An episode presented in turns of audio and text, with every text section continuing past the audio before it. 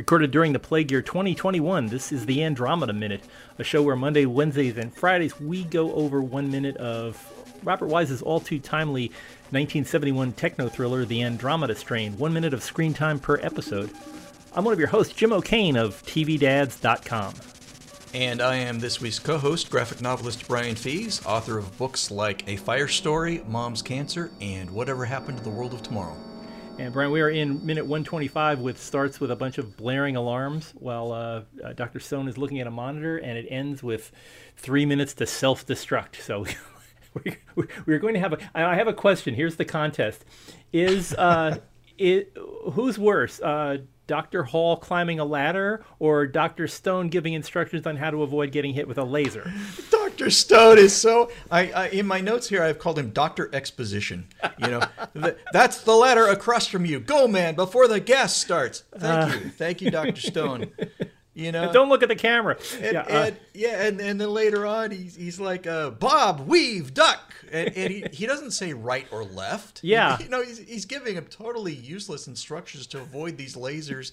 Uh, I, you know, it's wonderful. It's it's just yeah. wonderful. This uh, whole action set piece in this, the core of Wildfire, is terrific it's crazy. It's and the yeah, the funny thing this this is where they kind of blew the budget. You know, uh, Universal Studios was making TV shows at the time. They were they really didn't have big money for a you know super duper thing, and they spent all the money building this force perspective.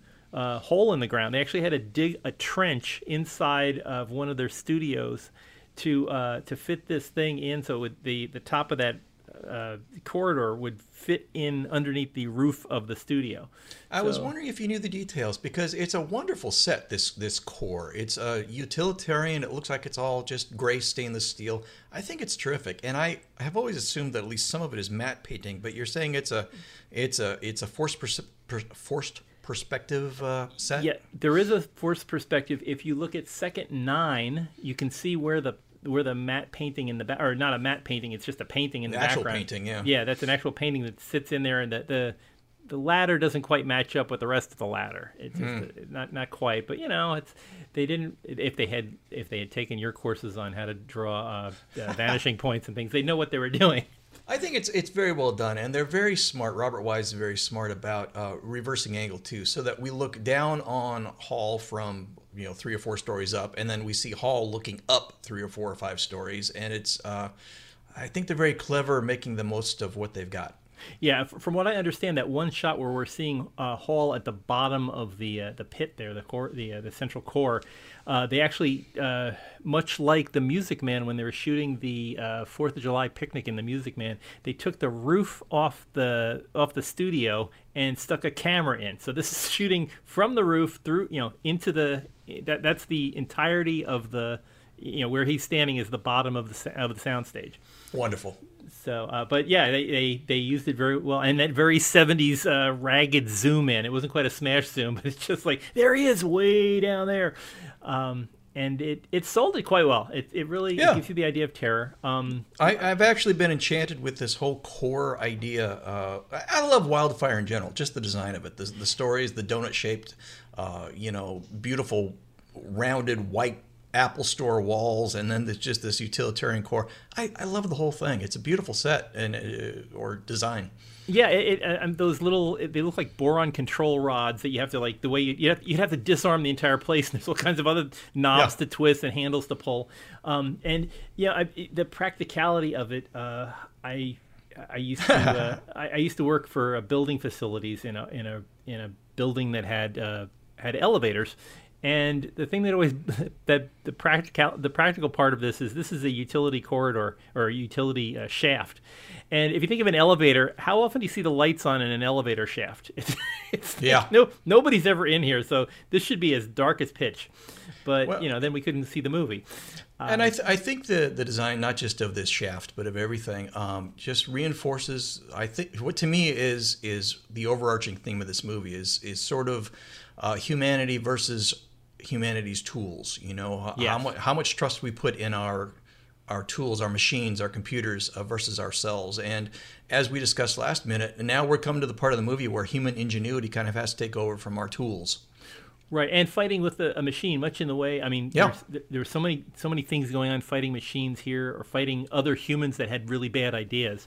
Um, the, Yes, uh, uh, fighting our own poor programming of these machines. Yeah, I I think uh, to me Andromeda Strain falls in a trilogy of uh, uh, of bad I, bad technology ideas that were all happening at the same time. Back then, May- let me interrupt you. Okay. Colossus the Forbin Project? okay, Is that one of them? that's one of them. okay, go ahead. you got it. You got it. We're on the same path. And uh, I would say Silent Running. Oh, yeah, absolutely. So it's uh, just you know man's bad ideas and then overcoming man's bad ideas, and there's always one one person who has to stand alone against it. Even if the one person Colossus, uh, you know, it, it, it, Forbin is the Forbin is the guy that has to stand against his own bad creation. Yeah. could could I uh, take a pause here to just Sure. uh, tell you, share some history with you, Jim? Sure. Um, uh, the uh, U.S. Occupational Safety and Health Administration was established in December of 1970. That's OSHA to ensure safe and healthy working conditions for working men and women. Um, presumably, OSHA regulations were not in effect when Wildfire was designed. I agree. Yeah, I and I there's not e- ADA isn't even on the horizon in this place. It just seems like you have to be fit as a fiddle to uh, to work here and willing to risk danger. You know, I just watched Hall get out on that circular uh, walkway, that, that catwalk, and uh, go have to monkey his way to the far side of the ladder. It would have been so easy to design that ladder with just like little passage holes up through the walkways, but he has to he has to climb out to the to the one part of the ladder where if he slipped he would fall five stories to his death. Yes. yeah, and yeah, no, they, didn't bother with a cage. I mean, No, just- there's no cage. There's no rail. There's no nothing. It's just it's it's just ridiculous how he has to climb this ladder, and he's he's not good at it. No, no. Well, I mean, too too much time in, in surgery, not enough uh, on the at the gym. Um, it's uh, it, it doesn't. There's so much that doesn't make sense, and it's only what we've seen how tall the ceilings in between levels are about maybe seven feet tall. It's a very claustrophobic place, um, and he so but he only has to go. I would guess maybe twelve feet. I I don't know. I, I, rough rough guess twelve feet, but to the next level, and that would be. I would, you know, on a one foot ladder, that's 12 steps, right? So, I, I could climb a 12 foot ladder in probably 20 or 30 seconds, couldn't you? yeah, um, it's, uh, it's terrifying. Um, It's But- wonderful. yeah. And it's, it's great because this was at a time before people had their own lasers. Um, it's, you know, the, the, the hard, the thing that would not, not work nowadays. I can remember, I can remember being in a movie theater, and this was about maybe 10 or 15 years ago, and I was watching some movie, and there were kids sitting behind us, and one of them had a pen, you know, a pen light laser on their keychain, and they kept shooting it at the eyes of the the people Oh. on screen. And I was thinking, I, I, I had turned to my wife and I said, you know, this is the, definitely the future where you can be annoyed by kids behind you shooting lasers at a, in a theater. Um, but yeah, it's it's nothing like it's nothing like this. Oh, lasers are very dangerous. Um, it, You know, I came to this minute prepared to mock the laser laserography of it, but actually I came away kind of impressed. You know, um, I, I there's no pew pew sound. There's a little bit of a sound, but you can attribute that to the you know the laser. I don't know electronics firing or something, and lasers should rightly be um, you know invisible, but you could say, well, it's it's shooting through the knockout gas, so maybe Yeah. you could see the Yeah. beam, and so I was kind of impressed. I, I only have one laser story. I'll share it real quickly. You can edit it out later if you want. But I, I went to college in the '70s, and and uh, uh, I was a physics major, and and uh, so to do astronomy, we'd go up to the top of the physics building. We had a pretty high-powered laser up there. It was you know handheld, but it was it was a pretty powerful laser, and we had great fun from the fifth story top of our physics building. Again, this is like your movie experience. Before people had a lot of firsthand experience with lasers, we would shoot this laser down the ground in front of people and watch them try to step on it. It was like playing with cats, except with people. and they're they're trying to st- stomp on this red light, this dot on the gr- or actually it was green. It was a green laser, and and there's, they're trying to stomp on this laser, and the only thing that stopped them was hearing us laughing our our heads off. it was like playing with cats. It was Yeah. just the best thing. And so people are clearly no smarter than cats. They got experienced. Nobody would fall for that now, but oh, it was delightful. Yeah, I miss I miss it when lasers were a different kind of dangerous. It seems you know it, it, it, this is taken away. It it's kind of like when we found out what Mars was really like, and it was hard to tell Martian Chronicles type stories about Mars. You know, you lost Barsoom when you when you learn more about it, and I feel that way about lasers. This Yeah. is long before they thought of you know lasers are something that you use in a printer. Um, but he uh, oh it's it's so it's so awkward watching uh, poor Hall trying to figure out how to hide from a laser, and worse, Doctor Stone giving him the mo- as, as you said the least helpful. If, if he if if he said duck. I would have assumed, with all the animals running around, that you know, watch out for the duck Wait, that's coming a, out. there's a duck in there now. Yeah, You know, I just wanted to note uh, in passing that uh, as as Hall's giving, not excuse me, as Stone's giving directions, he's watching this little monitor of a, uh, you know, a very crude animated outline of a monkey of, of Hall climbing up the the ladder, and um, you know, I remember the original book had a lot of these sort of character based graphics in the book, in the text of the book. They were typed out Yes. as, you know, uh, zeros and, and slashes and dashes and stuff. And um, I think it's. It looks ridiculous now because we would expect and be used to so much better computer graphics than that. But within the book, um, I think it worked very well and it was very influential. Just this sort of idea of as you're reading the book, you come across these these pictures drawn out in in characters. Um, they translated to the screen. Maybe it worked in you know the 1970s. Maybe it didn't. But yeah, I think it was. I think they were trying to translate from the book to the screen. I don't know if it worked. Yeah, I, I think it did. I, I agree. I think it came out very well. And at the time, 1970s, you know, it's 1969, 1970, 71, uh, that multimedia presentation, not you know, not as a comic book, but as some kind of a blend.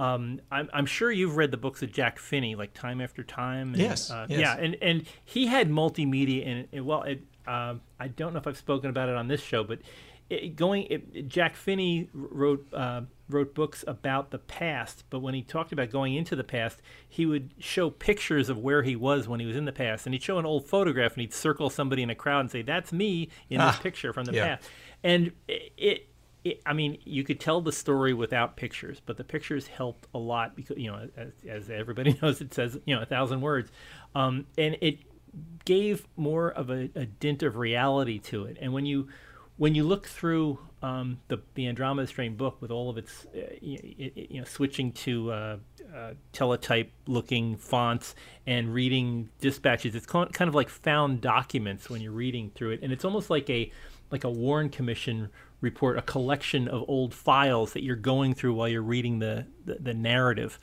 Yeah, it really brought some verisimilitude to the story. Um, sort of a you are there, and and um, just very playful use of the medium. That I, again, I think they tried to bring to the movies, but since books and movies are two different media, it, it's also this is the kind of thing that comics do very well. It's one thing I try to do in my own comics and admire in other people's comics is you know, using the medium like that. For example, just changing the the color of a scene, which movies do all the time. You know, when when danger's coming, everything turns red, kind of deal.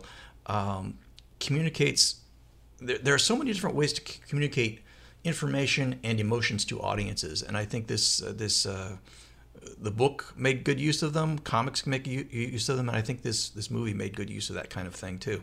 Yeah, and being being able to break down uh, that wall, that, that that disbelief wall that you have when you're when you're reading about something. "Oh, This is implausible. This I don't think this feels. If you give somebody um, a primary source in the middle of all this, it feels a little bit realer. Um, uh, one of the, uh, if we talk a little bit about your uh, book, "Whatever Happened to the World of Tomorrow," you uh, talk about the past in the you know the, the, the 1939 World's Fair and things, but you include within your book you include uh, you know, like a cheap comic book in in the middle of it all, and it it, it even has uh, you know car, uh, cartoons with uh, the Ben-Day dots are out of registration and things like that, and yeah, and it looks it, it looks like gee this is really from 1940.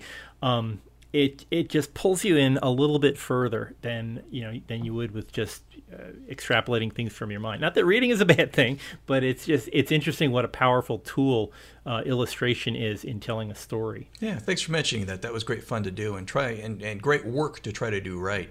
Oh yeah, yeah. yeah. It's it, it, it's looking through those every page. You can see you actually you thought it out very hard of what would make this a little bit more real. What, and by making by making it a little worse, you made it a little better.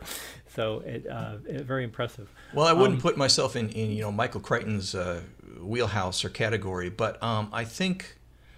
I, I, this is this is a half-formed thought because I don't know if I had it before, but um, I would imagine he did a ton of research that he was very careful not to show in his projects. He did the research, but he, you don't show it off, and that that was true for me, and particularly in whatever happened in the world of tomorrow. You know, I had 3,000 pages of research. I had blueprints of subway cars from 1939. Um, so when I drew a subway car, it was the right subway car, but I didn't, I didn't, you know, rub your nose in it. I didn't make a big deal about it. It's just, yeah, that looks like a subway car from 1939. And I think he's the same way. You think about, you know, this movie or Jurassic Park or something like that. I mean, he was, he excelled at that kind of techno thriller of taking the nut of something scientific and then just, just turning it up to 11 you know? Yeah yeah you could you could you look at it at, at the same time you're saying that's ridiculous you could say well it's not that ridiculous. There's, no and what know, makes it plausible is the research he did. He he understood enough about you know alien life or how the united states might uh, respond to a you know that kind of thing or he understood enough about dna and genetics and you know extracting uh, t-rex dna from a flying amber kind of thing. He he he did that research and then just spun the story out from it. And I think that's beautiful. I think that's exactly what research is for. Yeah, being being able to combine, uh, you know, as, as, we've been talking techno porn, it, it, you can you can combine competence with hubris, and you get. I mean, this is this is yet another Frankenstein story, but it's told in such a a clever manner that you don't realize. Oh, yeah, it's the same old story of you know, man should be messing around with this kind of stuff. Um, it, uh, one last thing I want to just mention on this is we're we're getting. I think these this is like one of the last groups here where we're seeing um, split diopter uh, activity. When we see uh, Stone looking at the uh, the iconographic uh, uh, crosshairs zooming in on on Hall's little pictogram, Stone's the back of his head is all in in focus and the monitors in focus uh, which was a difficult shot because he's his, his head's moving around and trying to keep everything in focus. We we can we watch when his head moves in front of uh, Hall's pictogram. Uh, the pictogram goes out of focus. So just it, it's I think this is the last one in the movie that we actually see that. But it's uh, it's nice seeing Robert Wise. he got he got every last dollar out of that uh, out of that split diopter lens that he rented.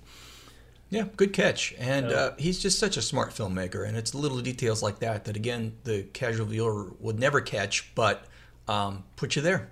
Yeah, and we're we're also as we as we're hitting the end of this movie, or as we're hitting the end of this minute, uh, a very classic 1970s um, uh, art form in uh, filmmaking is showing a lens flare. This is uh, mm-hmm. len- lens flares really big in uh, movies like um, uh, The Wild Bunch uh, had them. Uh, you saw them all the time in the te- television show Kung Fu.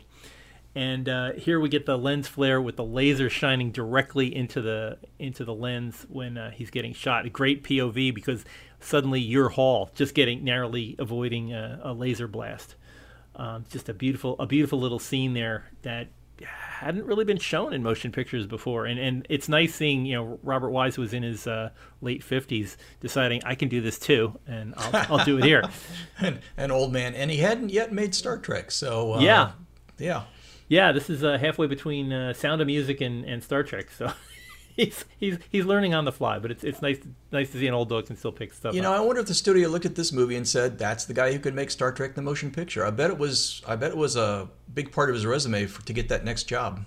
Yeah, could be. I mean, it's you know, I mean, gosh, it was uh, eight years behind him, but you know, he he obviously, you know, you can say, well, I've been doing this for eight years, yeah. and, uh, and I've done lasers. Yeah, sure, no problem. lasers, so, phasers, what the heck? Um, oh, I quick as as we're leaving this minute, I just wanted to ask you if you had any font opinions on the number four. I, I, I, know, I know, I know you're a font maven, but it, just, it is it is of its time. Yeah, yeah, it's it's very very stylized. I like I like the four. It's very kind of squat and you know sturdy looking, uh, sure. uh, and and it does fit in with the wildfire idea. But um, I it just does its job. It's very legible with you know a little style. Yeah, Yeah, yeah. kind of a Rudy Gernrich thing or something. I don't know. Yeah, yeah. I, I, I enjoy. I enjoyed. I enjoy a good font. That's a that's a pretty good font. Wow. Well, uh, well, good we, catch. we can we can end the minute here. I know that uh, I know that you uh, promote local bookstores as you should. Um, but I think people can also get you online. I think in Amazon, right? Just just type in Brian Fies. I would imagine you could find any of your. Yes, my last name is spelled F I E S, and as far as I know, I'm the only Brian Fies on the planet. So um, one of the advantages of having a strange last name, um, and you will you do that in Amazon, and you'll find everything I've ever done. What is the Fies Fees ratio when people are introducing you? I was just wondering how how. You know, uh, Fies more than fees. I get a lot of fries too, uh, or, Ah. or freeze. The people want to put an R in it, but uh, I answer to anything. Oh, okay. as long as they find the books, that's that's that's what matters. Uh, well, great. Well, um, well, Brian, let's let's pick this up at the end of the week um, as we find the, conti- the continually perilous adventures of Doctor Hall. Uh, we'll we'll find out where what's what's going on next as he's stuck on stuck on uh, four. But with uh, with yeah, Doctor Exposition yelling at him over the loudspeaker. yes. Go to the ladder, and we'll get to the next minute. Yes. Uh, well, we- will. Uh, we will return on Friday. Uh, but for folks who would like to reach out to us, I'm always uh, interested in hearing your own thoughts on uh, on climbing 12 foot ladders from from floor to floor. Uh, please reach out to us online at. There's a couple of different places on social media. You can find us at. The Project Wildfire, the Andromeda Strain Hangout on, or the Andromeda Minute Hangout on Facebook or on Twitter at Andromeda Minute. Uh, if you've missed any of our previous episodes, and there's 125 of them, so there's lots of hours for you to listen to if you go to our big site at uh, andromedaminute.com, or you can find us on Apple Podcasts, Google Play, Spotify, TuneIn, or wherever you wherever you found this podcast. Uh, you can get it back. Please go back, like, and subscribe, and uh, you can get it delivered Mondays, Wednesdays, and Fridays while we're still while we still have movie to go, and it'll still be there after the after we're done. Uh, in the meantime, w- before we get to uh, Friday, please do the three things that will help get rid of the plague that we're currently under. Uh, wash your hands for 20 seconds, wear a mask, and try to stay six feet apart from people who you don't live with. Uh, hopefully, if everybody does that, we can get through this plague ASAP. And we will see you here as the weekends on Friday, right here on the Andromeda Minute.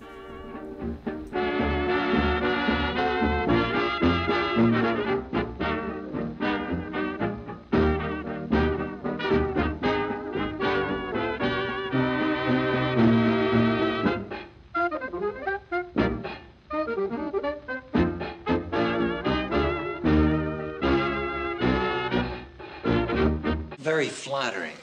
We don't know much more than when we got here.